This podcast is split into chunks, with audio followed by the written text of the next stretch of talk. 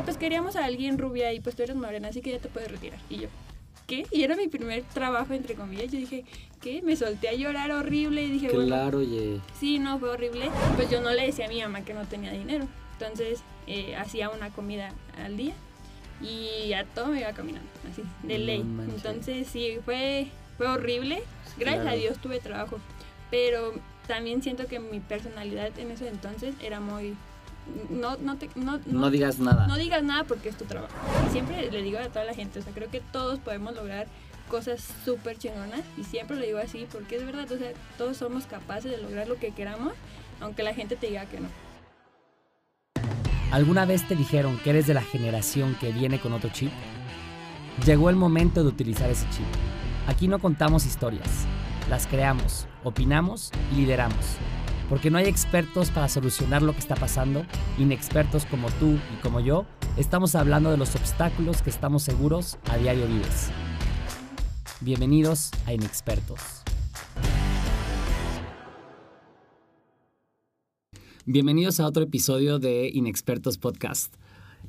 Una de las disciplinas que más nos representa en nuestra sociedad y en nuestra vida diaria es la del modelaje, ya que convierte a sus participantes en símbolos de lo que nos sentimos orgullosos, que abren paso a nuevos estándares de belleza y que poco a poco van generando nuevas visiones de nosotros mismos como personas.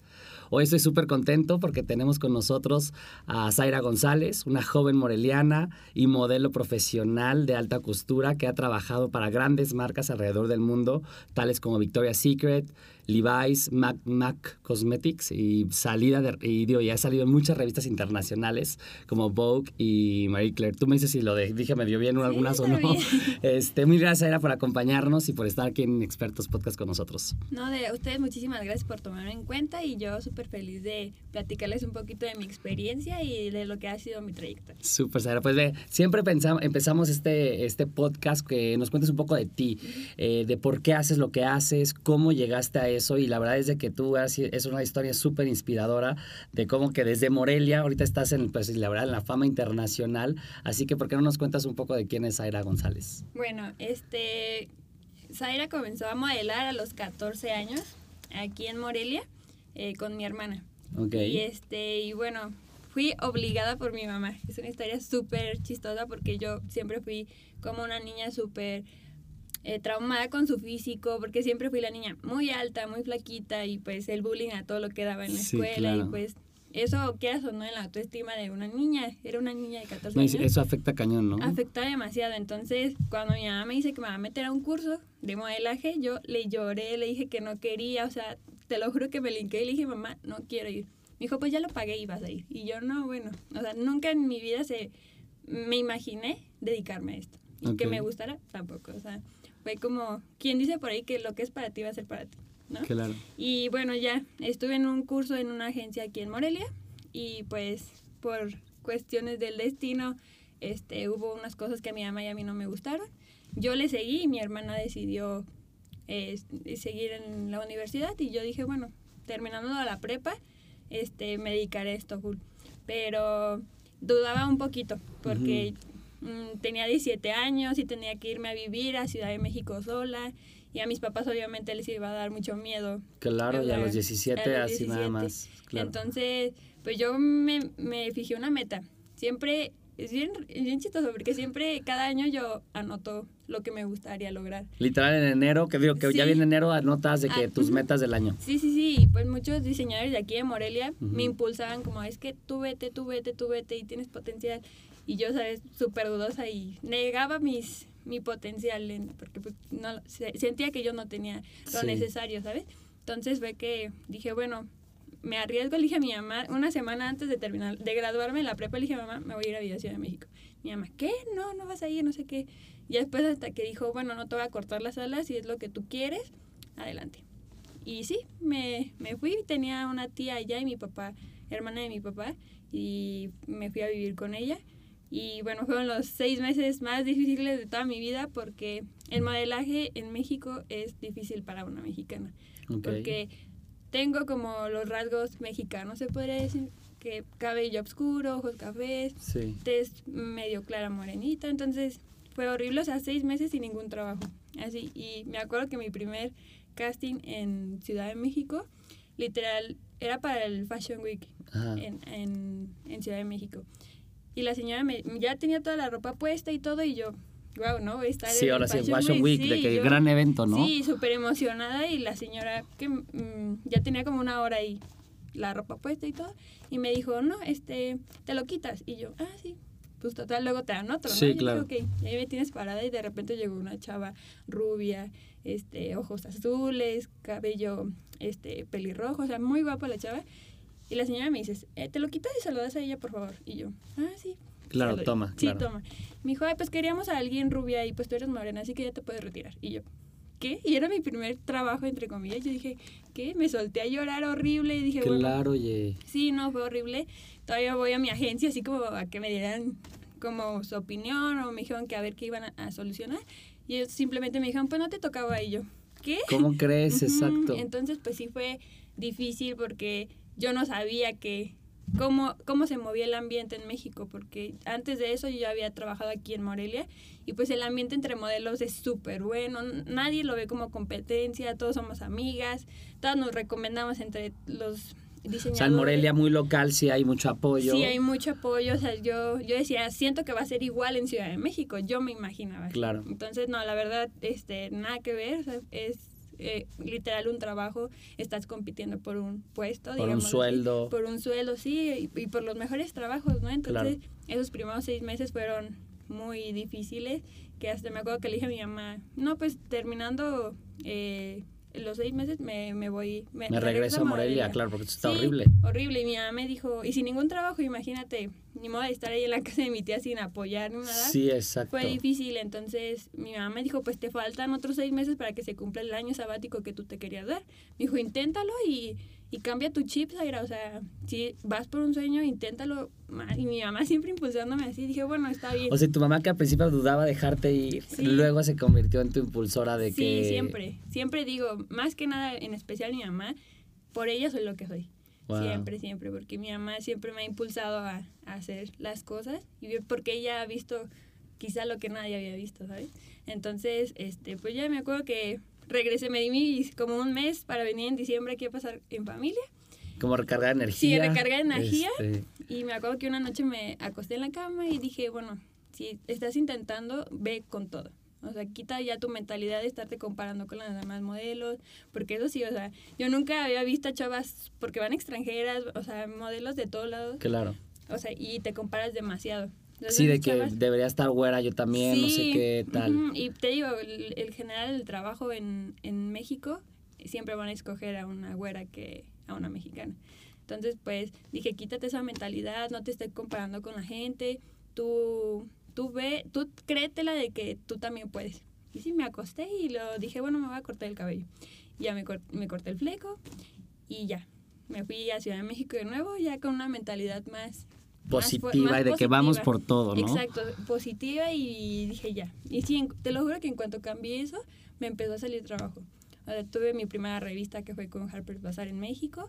Y dije, bueno, o sea, sí, creo que la que estaba mal era yo porque soy súper creyente que Como que somos lo atraes que... energía. Sí, sí, sí, y somos lo que pensamos. Entonces, si tú atraes cosas buenas, cosas buenas te van a pasar. Si atraes cosas malas, malas te van a pasar. Entonces, dije, no, sí, voy, voy a estar positiva, positiva. Y a los tres meses, este, mi agencia en Ciudad de México me dijo, una, va a venir una agencia en Alemania para hacer casting en toda la agencia. Entonces, Pues prepárate, prepárate. para eso, exacto. sí, entonces yo más nerviosa porque yo no sabía inglés, o sea, todo así, como que todo se me juntó. Yo dije, no sé inglés y dije, bueno, mi mamá igual dijo, ¿qué puede pasar? Que te digan que no y ya. Y Sí, pues, exacto, ya como dicen, el no ya lo tienes, ¿no? Ajá, entonces literal fui y el señor, este, el, el agente en Alemania le gusté demasiado. De hecho, fui la única modelo en mi agencia que escogió Wow. y me dijeron, te vas en dos meses. Y dije, no inventes. Entonces me, tomé, me puse a tomar clases de inglés, o sea, todo así Ajá. difícil y más aparte porque no había juntado dinero para irme. O sea, siempre nos dicen que para cuando una modelo se convierte en modelo internacional necesitas tener dinero ahorrado. Yo no tenía nada, Nada. o sea, Ajá. porque no había trabajado, mis papás tampoco era como, ah, sí, ten dinero, pues no. Entonces, mi agencia me adelantó 10 mil pesos y me acuerdo que vine aquí a Morelia con mi papá y fuimos a un banco a cambiar esos 10 mil pesos, que se hicieron como tres billetitos. O sea, fue... Sí, claro. Mi papá, ¿qué vas a hacer esto en tres meses? Y yo dije, no, pues a ver, a ver cómo le hacemos. Mi mamá me dijo, aviéntate a esa Pero. ¿y a dónde te ibas a ir? O sea, ¿dónde tenías Alemania. que- Ah, Alemania. Sí. ¿A qué? ¿A Berlín o qué? Ah, sí, la agencia tiene en Berlín y en Hamburgo. Ok. Pero mi base iba a ser en Berlín. Ok. Entonces. Pues, sí, con esos 400 euros o lo Sí, que sea, no te, no te alcanzaba 400. para nada. Nada, nada, nada. Entonces yo dije, bueno, igual nada más me queda un mes y a ver qué pasa. Dije, ya extendé ese dinero. Entonces me acuerdo que mi primer viaje, hice una escala en Nueva York y de Nueva Ajá. York a, a Berlín. Y no, o sea, mi primera parada en Nueva York fue horrible porque pues no, no sabía inglés, no, nunca me había parado en un aeropuerto sola. O sea, Y más o- gigante en Nueva York. más- ajá, Sí. él fue el más grande, o sea, yo lloraba, le marqué a mi mamá, ya me perdí, no sé qué, y tranquilízate, pregunta, no sé qué, y ya. Bueno, llegué al avión, me senté y dije, bueno, ya. Ya estoy fin, Ya aquí. estoy aquí, ya me voy, sí. Sí. Y me acuerdo que ya aterrizando en, en Berlín, pues ahora toma un taxi o pregunta cómo llegar a la agencia. Nadie hablaba ni, es- ni inglés, ni español, ni nada, y Mm. dije, bueno, o sea, pregunta, busca, no sé, y ya ahí preguntando se llega a Roma por ahí. dirá. Claro, claro, y, este, claro. y ya, llegué a la agencia y fue súper difícil. O sea, mi primer mes fue horrible porque pues no tenía el dinero para... Claro. O sea, 10 mil pesos que No. se hacen como 400, 500 euros es nada. Entonces, no, ni mi mamá ni mi familia nos imaginamos lo que se tendría que gastar en un viaje así. O sea, No, claro. porque nadie había ido, en en mi familia nadie había tenido esa oportunidad. Entonces, eh, pues ya me acuerdo que me tocaba caminar a todos los castings una dos horas porque no quería tomar el metro. Claro, porque ni siquiera los dos euros sí, o lo no, que sea o sea, del... costaba tres euros la ida, Ah, tres. tres euros de regreso, entonces seis euros eh, era muchísimo para mí. Entonces me acuerdo que pues a todo me iba caminando. Si era una dos horas, me iba caminando. Wow. Y me acuerdo que el primer día que tuve, que llegué al día siguiente, este, mi mamá me dijo, no, no le hables extraño, no te subas al carro de nadie. Me acuerdo que yo había caminado como cuatro horas, ya no podía más. Llegué a mi casting y un señor como que no, no hablaba ni, ni español ni inglés y a señas así como yo, ay, por favor, ayúdeme a llegar a esta aquí. dirección. Pues total, no le encontramos y él vio mi desesperación así, de que yo estaba llorando y todo, y a señas me dijo, ay, pues súbete a mi carro. Y ya. yo, pues me subí al carro. Ya no, si ya no me importa, ya Sí, es la desesperación, importa. ya. Sí, ya exacto. no me importa, me subí y ya me, me acercó a la ciudad. Dije, bueno, ya no me faltaba caminar como 20 minutos. Dije, bueno, ya. Y pues la, la cultura, pues obviamente súper distinta. Sí, Eso claro. fue un choque para mí también. La diferencia de horario eran 8 horas de aquí de Morelia. O sea, lloraba porque no podía hablar con mi mamá, no podía hablar con nadie, no tenía amigos. eh, los alemanes son súper serios. Súper serio. sí, Entonces sí, te acercas a hablarle a alguien, no te quieren hablar. En mi agencia también súper groseros, me mandaban eh, castings incorrectos de dirección. Entonces yo llegaba, no estaban y me tocaba caminar otras dos horas, o sea, Wow. horrible. Y me acuerdo que pues yo no le decía a mi mamá que no tenía dinero. Entonces eh, hacía una comida al día y a todo me iba caminando, así, de No ley. manches. Entonces sí, fue, fue horrible. Gracias claro. a Dios tuve trabajo, pero también siento que mi personalidad en ese entonces era muy... No, no, te, no, No digas nada. no digas nada porque es tu trabajo. Claro, Ajá. porque Entonces, así es, pues, así es, así es. ajá, y a la agencia no le decía nada, ni a los de México, entonces, ni a mi familia. Entonces, sí, o sea, todo me lo, Te lo guardabas. me lo tú. guardaba, entré como en una depresión muy fuerte, lloraba todos los días. Y ya me acuerdo que en un viaje alguien me platicó, conocí a una persona que hablaba español y ella me dijo, ay, pues tú puedes recoger botellas y este y con eso en los supermercados lo cambias y te lo dan por dinero. Botellas de plástico. Eh, de vidrio. De vidrio, Sí, ok. sí, sí, entonces, como allá es legal tomar, pues hay muchas botellas de vidrio. Entonces me salía eh, todas las noches a juntar botellas. A juntar botellas, juntar botellas. Y al día siguiente las cambiaba en un supermercado. Y ya con eso, pues se me hacían como 10 euros o así. Y pues ya podía comprar por lo menos mi comida. Y así me la aventé un mes hasta que mi agencia me dijo, pues este, te vas a quedar otros tres meses. Yo me acuerdo que Yo dije mi no, mamá, ya no puedo más". no puedo, no puedo. Y mi mamá me dijo, Zaira, nadie se le ha dado esa oportunidad. Me dijo, ¿cuántas mexicanas han podido tener esa oportunidad? Nadie. Así que aviéntatela. Y yo así llorando y que me- sí, mi- y dije mi mamá, si supieras lo que me está pasando. Sí, tu mamá no sabía que No estabas sabía. pasando todo esto, por si No. no, no te hubiera dicho quédate, pues sí, claro. Ajá, entonces, este, pues ya dije, ni modo, tiene razón, eh, aviéntatela y, y a ver qué pasa. Y ya hasta que de plan un día sí le dije a mi mamá, mamá, no tengo dinero, eh, le estoy viendo difícil y me acuerdo que mi mamá me mandó 500 pesos, que obviamente ellas hacían nada, ¿no? Claro. Pero pues yo veía con el esfuerzo que hacían mis papás y así, y por eso decía, mejor no les digo porque mi hermana está en la universidad, tienen el gasto de mi hermana y cositas así. Entonces, así me la aventé como a los tres meses juntando botellas, yéndome a caminar a todo. Sí, o sea, ibas a los castings y juntabas botellas para, com- Sí. para poder compensar Pues, algo. Ajá, sí, sí, sí. Y Alemania siempre ¿Y, y digo dónde que- vivías? Ah, la agencia te consigue un, Un lugar. departamento. Ah. Al menos Y tenías en dónde vivir. pues. Sí, pero esa es otra historia. Sí, Es que ese es para otro Alemania- ha sido mi tortura porque eh, ese departamento lo consigue la agencia. Entonces tú lo pagas, pero haz de cuenta que todo te lo costea la agencia. Y Ok. conforme tú vas trabajando, ellos te lo descuentan. Ok. Entonces ese departamento vivía con una señora, me acuerdo muy bien. Y ella siempre, cuando yo iba de viaje, eh, llegaba yo de madrugada. Y ella me quitaba las llaves, siempre me decía, dámelas, dámelas. Y yo, pero es que voy a llegar a las 3, 4 de la mañana, ¿vas a estar aquí? Sí, yo voy a estar aquí. Entonces yo llegaba Y no te abría. y no me abría.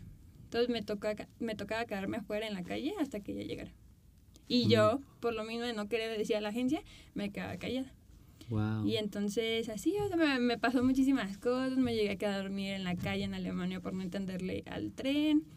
Sea, horrible así, No una puedo historia creer. de... ¿Cómo sal- No puedo creer. O sea, eso, eso es una resiliencia brutal de Sí. querer y empu- seguir impulsando. Sí, no, la verdad es que sí me, me, me quise arriesgar muchísimo y más que nada en quedarme callada en todas esas cosas, que ahorita obviamente ya no pasa. Sí, qué bueno, ¿no? Sí, Claro. sea, ya ¿cuántos años tenías cuando estabas Tenía ahí? 18. 18 y mi mamá, me acuerdo que esa vez que me perdí, alcancé a mandarle un WhatsApp a mi mamá de, mamá, me perdí, si no te contesto, estoy aquí, le mandé una foto de la estación y, ahí- y se, me, se murió mi teléfono, se me acabó la batería. Y pues imagínate mi mamá llorando, mi papá... Sí, no, no sabía qué Sí, estaba pasando. No No, sé qué estaba pasando y mi papá también de qué hago y mi papá también siempre le dio miedo porque dijo, eres la más chiquita, ¿cómo te voy a ir hasta el otro lado del mundo? ¿A quién voy? ¿Con quién voy? ¿Cómo le hago para buscarte? Entonces, este, ese día mis papás no durmieron. Claro, Mi y- mamá eh, trató de eh, llamarle a mi agencia en México y la agencia no sabía nada. Ajá, entonces él consiguió un taxi, él habla alemán, mi manager en, en México, y me consiguió un taxi en Alemania, entonces me mandaron un taxi y di- pensé que me lo habían pagado y no, me tocó pagarlo, entonces mis 100 euros que tenía para Ya, comer se fueron. se fueron. Entonces, sí, o sea, Alemania fue... ¿Y cómo, ¿Y cómo saliste de, de ese, de ese entorno pues tan, pues tan difícil que en el que estabas? Pues me tocó aguantarme. O sea, en Mac eh, tenía cuatro meses ahí y era esperar ese ter- eh, que finalizar ese término de, del como del contrato que nos daba y ya. Entonces al finalizarlo mi agencia me dijo, Zaira es que te quieren en Londres y yo no, No, no, no. ya no quiero, Sí, dije no. me- Yo quiero algo Sí, en México, yo por favor. me quiero regresar y mi mamá otra vez, Zaira, toma la oportunidad, ninguna modelo tiene eh, esa- esas oportunidades que se te están dando. Y dije, bueno, pero ahora sí ya no le quiero batallar, así que le pedí a la agencia en Alemania que me adelantara eh, dinero de los trabajos que yo había hecho. Gracias a Dios Claro. tuve mucho trabajo en Alemania, Ok. pero pues yo decía es que me van a descontar, o sea, tú pides por adelantado y te descuentan el 20%. Wow. Entonces, sí, no, yo decía... O sea, es peor que un banco, pues. Sí, horrible. Te sí, descuentan sí. hasta lo que no. Entonces, Claro. yo decía, bueno, ya, me quiero ir a Londres, quiero ver qué, qué puedo lograr allá. Y sí, me aventé. Entonces tuve casi como un año sin ver a mi familia. En mi ¿Y, primer y en viaje. Londres cómo te fue? Me fue bien, me fue Ya, bien, ya más mejor. tranquila, hice una amiga mexicana, este, y ya éramos inseparables, ya, Claro. no, ya, no, ya no me sentía tan sola, porque en Alemania sí no tenía ni a un amigo, o sea, nadie, nadie, nadie, y como dicen por ahí, ya por lo menos teniendo Sí, un amigo te pierdes con- ella, y pues ahí también tenía un primo, entonces como que ya me sentía más, más alivianada. Ujú, pero ya después, en ese año, este, me, sa- como me salía más trabajo en Alemania, yo ya vivía en Londres. Entonces, eh, mi, agencia, mi agencia de Alemania me dice, oye, Zaira, tienes un trabajo, este, vuela a. Alemania. Y me acuerdo que era mi cumpleaños y dije, "Ah, ok. Entonces vuelo, llego a Alemania y no me dejaron entrar. Y me deportaron y me regresaron a Londres. Sí, no, No me imagino. mira, de estas historias tienes Sí, yo tengo historias. estoy viendo. Para una hora de podcast. Sí, no, no, verdad. horrible. Ha sido una, una- O sea, para resumirle todo lo que me ha pasado, porque la verdad sí, como mi primer año de, en el modelaje internacional fue muy duro. Entonces, este, pues siento que todas esas experiencias me han ayudado, me han forjado a ser lo que soy hoy en día. Y ya obviamente ya no dejarme en ciertas situaciones que sé que no debo de pasar. Wow, oye, Sí. y este, pues es impresionante la historia, la verdad no, no la conocía ese detalle. Y, y, o sea, ¿y qué es lo que te ha llevado a decir, sabes que no me doy por vencida? O sea, desde la niña de 14 años que a fuerza la metieron a la escuela de modelaje, hasta pues ese año en, o sea, en, en Europa, que pues obviamente te trataron muy mal, ¿no? Y que, y, o sea, ¿cómo, ¿qué es lo que te motivaba a seguir adelante y no darte por vencida? ¿Sabes qué? Me quiero regresar, no me importa nada más. Pues creo que la, el amor y, el- y la pasión que, que le agarré al modelaje. Creo que eso fue lo que, que me impulsó más que nada.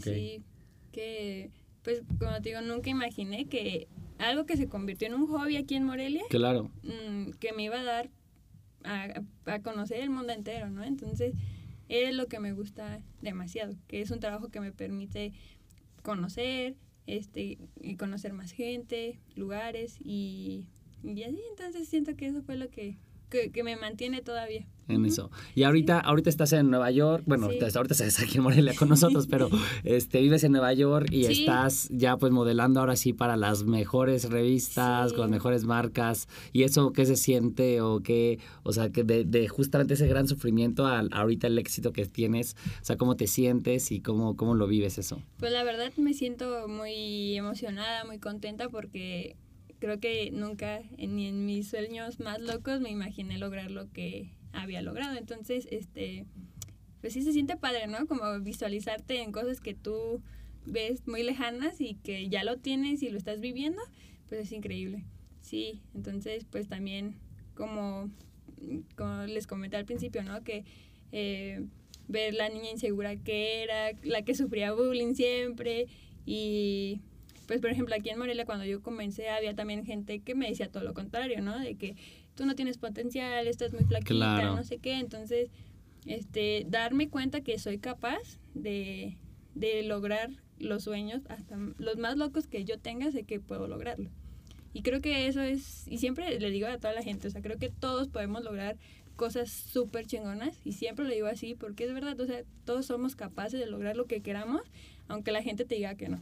Entonces, Claro. este, pues yo la verdad estoy muy contenta, tampoco nunca me imaginé irme a vivir a Nueva York, entonces, este, pues ya ahorita, después de todo este avance que he tenido, pues aprendí más el inglés, este, pues ya te digo, en cositas de trabajo ya no me dejo, y este, y me gustó demasiado, o sea, en Nueva York a los tres meses de, o sea, con decirte también que cuando Sí. llegué, no, yo y mis sí, no, está buenísimo. sí, Pero claro. cuando llegué a Nueva York, mi agencia me dijo, te vas a, me compraron el vuelo de regreso y me dijeron, este, te vas a quedar un mes porque estás subida de peso. Y yo, yo ¿Qué? toda mi vida siempre he sido Ajá. la más flaquita, no hago Claro. dieta en sí, me gusta hacer ejercicio, me gusta comer bien, pero nunca No había que de un sido- régimen alimenticio Ajá, súper, no, uh, sí, sí, sí. jamás, jamás, o sea, siempre por genética he sido súper flaquita. Y me acuerdo que ¿sabes? me dijeron, te regresas en un mes. Y dije, ay, y, como, y le marqué a mi mamá, le conté y le dije, bueno, si me quieren, así que bueno, y si no, pues que me, me regreso Sí. y ya. Y sí, al- a los dos días agarré mi primer trabajo y en ese trabajo me dieron un contrato de seis meses. Entonces ya me tenía que dar por lo menos. Claro, sí claro. sí. Ya a los tres meses, pues eh, hago el casting para la campaña de Victoria's Secret Pink. Y ya mi agencia era como de, ah, como que sí le estamos viendo el potencial, ¿no? Y yo en mi mente así como de... "Ay, sí, Malditos". Malditos, Sí, sí, claro, la verdad que sí, porque desgraciadamente el modelaje es así. Si no te va bien, pues fácil te pueden cambiar. Entonces, este, pues yo como iba con la mentalidad positiva, ¿no? Como Sí. que ya había cambiado. Entonces yo dije, bueno, si me quieren, qué bueno, y si no también, yo le voy a echar ganas en mi casting y todo. Entonces a los tres meses eh, me llega el, el casting para el- eh, el- la campaña de Victoria's Secret Pink. Y ya me acuerdo que eran tres chavas, el trabajo estaba entre ellas y yo. Sí. Y este, y pues ya dije, pues que pase lo que tenga que pasar. Y a la semana nos hablan otra vez para, porque me quería ver como la otra dueña. Ya me dijeron, ah, sí, gracias, y ya. Dije, bueno, y ahora esperar a ver Sí, a ver qué, te dicen. pasa. Y sí, Ajá. a la semana, pues me dieron el trabajo a mí, estuve en, pues es una campaña mundial con ellos. Claro. Y estuve trabajando tres meses. Luego a los seis meses, pues me hablan para hacer el casting para el show. Y este, y pues me di cuenta de la magnitud, ¿no? Porque Este show es de los más vistos en todo el mundo, y- ¿no? Sí, y más que nada, todas las modelos en Nueva York quieren lograr eso. Claro. Mínimo que te manden al casino que sepan de tu existencia, ya es Es un gran logro. Sí, es un gran logro y yo veía muchos modelos que y platicaba con algunas de ellas que me decían como, es que yo llevo aquí dos años, tres años y no me hablan y mi agencia no me manda y no sé qué. Y yo decía, yo llevo literal tres, cuatro, cinco meses. Unos meses. Y me hablaron y yo dije, wow. Y ahí también me... También agarraste con más confianza. Más confianza. Pero igual, siempre digo, en este trabajo no hay que llegar ni al... Porque un día estamos arriba y otro día podemos estar abajo y es un trabajo como súper desechable, digámoslo así. O sea, te pueden cambiar eh, sí o sí. Entonces, siempre hay que tener los pies siempre firmes, no que es lo que les pasa a muchas, ¿no? Que este, están logrando cosas muy padres y, y, y, luego por ser tan arrogantes, tan... Es que no, de verdad hay muchas situaciones que, por ejemplo, en un trabajo que tuve con la campaña de MAC, una modelo no quería que la maquillaran con productos de MAC. Y ella literal dijo, Ay, yo no quiero que me maquillen con eso. Y yo, estás haciendo una, una campaña, para ellos. Con productos de MAC, o sea, no te puedes poner otros productos. Y ella dijo, no, pues no. Y pues en cuanto ella dijo los de la marca, dijeron, pues sabes qué, te podemos cambiar, vámonos. Y le hablaron a otra chava. Entonces, muchas de las modelos son así, piensan que ya hicieron un buen de cosas y que ya son intocables y que se tiene que hacer lo que ellos digan y pues las cosas no son así. Digo, este, yo siempre he dicho que el modelaje es un trabajo como cualquier otro, donde todas tenemos un horario, tenemos reglas, tenemos que, o sea, como en todo y hay muchos que no lo respetan. Sí, como cumplir expectativas, o sea, ser muy disciplinadas y demás, ¿no? Desgraciadamente también es algo muy superficial. Eh, sí. Pero este, te digo, o sea, yo lo hago más que nada porque a mí me gusta, me apasiona, me gusta conocer gente, pero siempre sé de dónde vengo, lo que me ha costado y tampoco voy a andar tratando mal a nadie porque sé que todos estamos ahí por algo. Sí, justo, que eso era, eso, wow, está, es un gran mensaje, pero eh, justo eh, muchos, muchos eh, hay un prejuicio en donde que el modelaje son puras caras bonitas, cuerpos que se ven bien y listo, ¿no? Ahí se acaba y no hay nada más en el trasfondo porque creo que nos hace falta conocer este tipo de historias, que son historias de grandes éxitos y de gran motivación, ¿no? Sí, no, la verdad es que creo que si todo el mundo piensa que la verdad, y les voy a sincera, yo antes también pensaba, porque yo crecí aquí en Morelia en el modelaje y en aquí en Morelia no se ven esas cosas que ni de drogas, ni alcohol, ni todo lo malo que se habla. Y yo decía, obviamente claro, no, ya no, va a existir. Entonces ya cuando me voy eh, a Ciudad de México lo empiezo a notar un poco, ya cuando voy a, pues, a lo internacional, pues sí lo veo casi diario y siempre le digo a mi mamá, creo que hay que tener una mentalidad muy fuerte, o sea, ir muy fuerte porque es un mundo que te come demasiado. Digo a mi mamá, yo veo muchísimas cosas que a mí no me gustan, que no me gustan, obviamente no lo haría y no me gustan. O sea, ves muchas drogas, ves este eh, chavas que tienen enfermedades y, literalmente nosotras tenemos la libertad que todo chavo de nuestra quisiera tener, o sea, no vives sola, tienes amigas, puedes ir de fiesta todo el tiempo y la verdad a mí no me gusta nada de eso. O sea, y veo que muchas de mis amigas lo hacen. Y siempre le digo a mi mamá, no. O sea, yo puedo tener aquí modelos drogándose, metiéndose cosas. Y le digo, no. O sea, no te... ¿Y tú, tú, a qué le debes esa fortaleza mental y de valores que pues, tienes? este Yo creo que más que nada la educación que me dieron mis papás. O sea, siempre le digo... Y como ella una vez mi mamá dijo, si yo no supiera cómo eres tú, nunca te hubiera dejado ir. Entonces, la verdad es que si yo siempre veo y digo, respeto lo que quieran hacer, si se quieren meter cosas, si quieren ir de fiesta, pero yo no. O sea, la verdad, desde siempre nunca me ha gustado porque siempre me pongo la mentalidad, tengo familia que me espera. A mí me gustaría volver siempre a mi casa. Puedo irme de vacaciones a cualquier lado, pero siempre quiero ir a Morelia porque aquí tengo a mi familia, aquí tengo a mis amigos y me encanta estar aquí. Entonces, este, no sé, como que sí veo ciertas cosas en, dentro del modelaje que no me gustan. Y eso es la realidad. O sea, sí existe, sí hay todo eso que se habla, pero ya es dependiendo de cada quien si lo quiere hacer o no. Claro, siempre son decisiones personales, ¿no? Sí, estar muy fuerte en tus principios, en tus valores. Sí, sí, sí, siempre digo a mi mamá que no, no, porque la gente lo haga significa que también yo lo voy a hacer. Son mis amigos, los quiero y los respeto, pero tampoco me obligan a hacer cosas que no quiero, así que si ellos se quieren... Que lo que hagan que lo que lo hagan ellos y yo, yo no. O sea, literal, yo si veo que empiezan con sus cosas me meto a mi cuarto y ya saben que cuando estoy en mi cuarto no Ya no, no me no hablan. es- Sí. Wow, qué impresión, qué fortaleza la verdad, eh, esa gran verdad. Oye, pues para, para un, o sea, un poco de, ya nos has contado muchas de tus experiencias y sé que hay muchas Sí. historias ahí que podía preguntarte y alargar Sí, sí, este, esto muchísimo, pero, pero bueno, para eh, un poco ir cerrando, quisiera que, ¿qué le dirías tú a una joven eh, o a un joven, a un hombre o mujer que quiere comenzar en esta industria? ¿Se lo recomendarías? ¿Qué consejos le darías? ¿O qué, qué, bueno, de escuchar tu historia, pues es algo muy complicado, pero ¿qué le dirías a estas personas? Pues número uno, que creas en ti. Que cre- creas en ti, que nunca te, te compares con nadie y que nunca veas que, que ningún sueño es muy grande para nadie. O sea, todos podemos lograr, como ya lo dije, todo lo que queramos y también es, siento que es muy importante el apoyo de tu familia.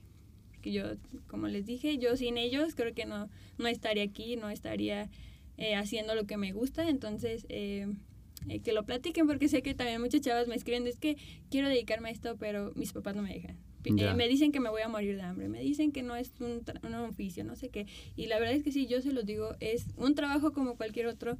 Eh, recibes dinero, te pagan, a lo mejor sí se tardan porque sí es un trabajo que tarda seis meses en que te den un dinero, tres meses, pero sí se puede vivir de esto y más cuando te gusta algo y te apasiona algo, eh, las cosas se van dando y si tú trabajas por ello, este, la verdad es que pues los resultados se van dando. Entonces, que luchen, luch- eh, sueñen en grande y que vayan con todo. Wow, 100%, gran mensaje. Pues bueno, antes de despedirnos y este, agradecerte por estar por aquí, este, me gustaría que siempre en Expertos tenemos una actividad de que te hacemos tres preguntas eh, y es contesta lo primero que se te venga a la mente, ¿no? Aquí. Em, la primera es, ¿qué te inspira? ¿Qué me inspira? Eh, es que yo soy bien familiar. ¿eh? No, está perfecto, eso. Sí, este, a mí me inspira pues mis papás, o sea, siempre ellos son mi motor, mi inspiración, mi todo. Claro. A mí los, sí, los valores familiares para mí se me hacen algo central también. Sí, mi demasiado. vida. Eh, bueno, la segunda pregunta es, al ser jóvenes nos enfrentamos muchos, a muchos prejuicios de que por nuestra corta experiencia de vida, este, que no sabemos hacer cosas, ¿no?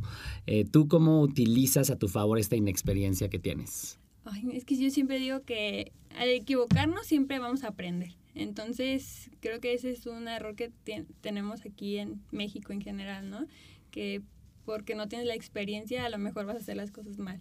Y al contrario, yo siento que todos aprendemos, o sea, al menos a mí me dicen, ponte a hacer algo, enséñame y lo hago, ¿no? Claro. Entonces, aprendiendo poco a poco y pues que no se cierren a, a nuevos talentos, a nuevas oportunidades, porque este no saben qué hay detrás de esa persona, ¿no? Y, y este, no es simplemente que, que apoyen, que este y que no, no tengan el miedo a que no, quizá no tenemos igual la experiencia de otra gente, ¿no? Pero todos, todos aprendemos, o sea, nadie sabió, nadie nació sabiendo, así que Claro, claro, perfecto, muy bien. Y la tercera y la última es que si en tres segundos pudieras cambiar algo, ¿qué sería y por qué? Ay, no sé. este, pues quizá el eh, que mis papás pudieran estar conmigo siempre. ¿No? Sí. Y súper mi bien. familia, no sé, estoy, soy muy apegada a ellos y igual por el simple hecho de que mi trabajo es estar viajando y un día no estoy aquí y duro mucho tiempo, me gustaría que ellos siempre me acompañaran a todos. Perfecto, buenísimo. Sí. Pues mil gracias, Aira, por esto. Este, la verdad, tu, tu historia ha sido muy, muy inspiradora. Y yo me quedo con, con, este, con tres aprendizajes de nuestra conversación de hoy, que también nos gusta siempre decir qué es lo que aprendemos. Y lo primero es de que, eh, pues tú, como tú dijiste ahorita, ¿no? Que hay que soñar en grande y que no se den por vencidos. Tú puedes lograr grandes cosas, quien seas, si se le mete el esfuerzo suficiente, se puede hacer, ¿no? Lo segundo, y que me encanta de que dijiste, de que ya aprendiste a no quedarte callada, ¿no? Y a, es. y a exigir lo que, y a demandar lo que necesitas hacer y hacerlo, y, y así hacerlo, ¿no? Y lo tercero es de que, eh, pues sí, a- en la inexperiencia lo que siempre tenemos que hacer es aprender y seguir aprendiendo y que podemos hacer lo que queramos y lograr grandes cosas. Así que, este, pues muchas gracias por venir, Zaira, y en verdad me encantó escuchar tu historia y que me hace una inspiración para, para cualquier moreliano que quiera lograr algo. De nuevo, a ustedes muchísimas gracias por, por apoyar al talento, por hacer crecer algo así. De verdad, muchas gracias por No, pues- tomarme en cuenta.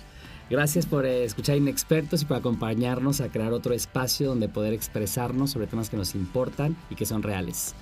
Eh, los invito a compartirnos sus comentarios en redes sociales, en Inexpertos Podcast en Facebook y arroba, punto, eh, arroba inexpertos.podcast en Instagram. Y nos vemos la siguiente semana en otro episodio de Inexpertos Podcast.